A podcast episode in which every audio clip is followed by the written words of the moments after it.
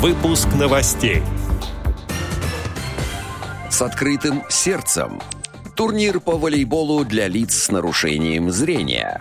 Далее об этом подробно в студии Алишер Канаев. Здравствуйте. Здравствуйте.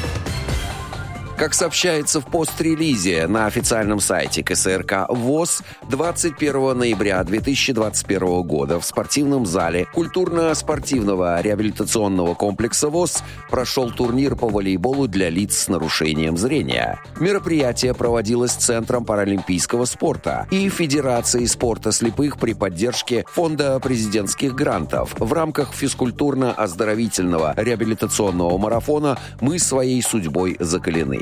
На соревнованиях в качестве волонтеров выступили студенты Российского государственного социального университета. В турнире приняли участие четыре региональные организации ВОЗ, более 30 спортсменов из Тюмени, Курска, Московской области и Москвы. Борьба была очень напряженная. С минимальным отрывом от соперников победу одержала команда Тюменской региональной организации ВОЗ. Победителям вручены кубки и медали.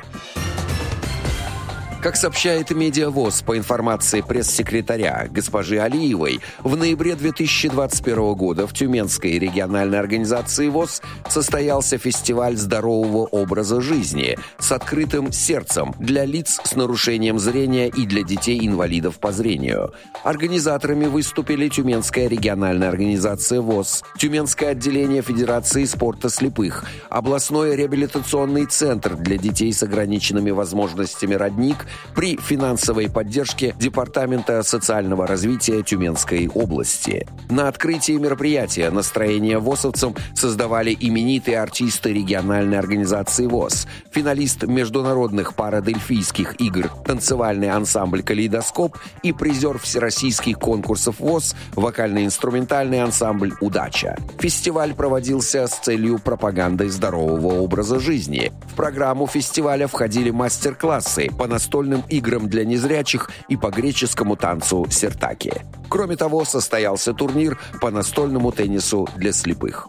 Отдел новостей «Радио ВОЗ» приглашает к сотрудничеству региональной организации. Наш адрес новости собака радиовоз.ру. В студии был Алишер Канаев. До встречи на «Радио ВОЗ».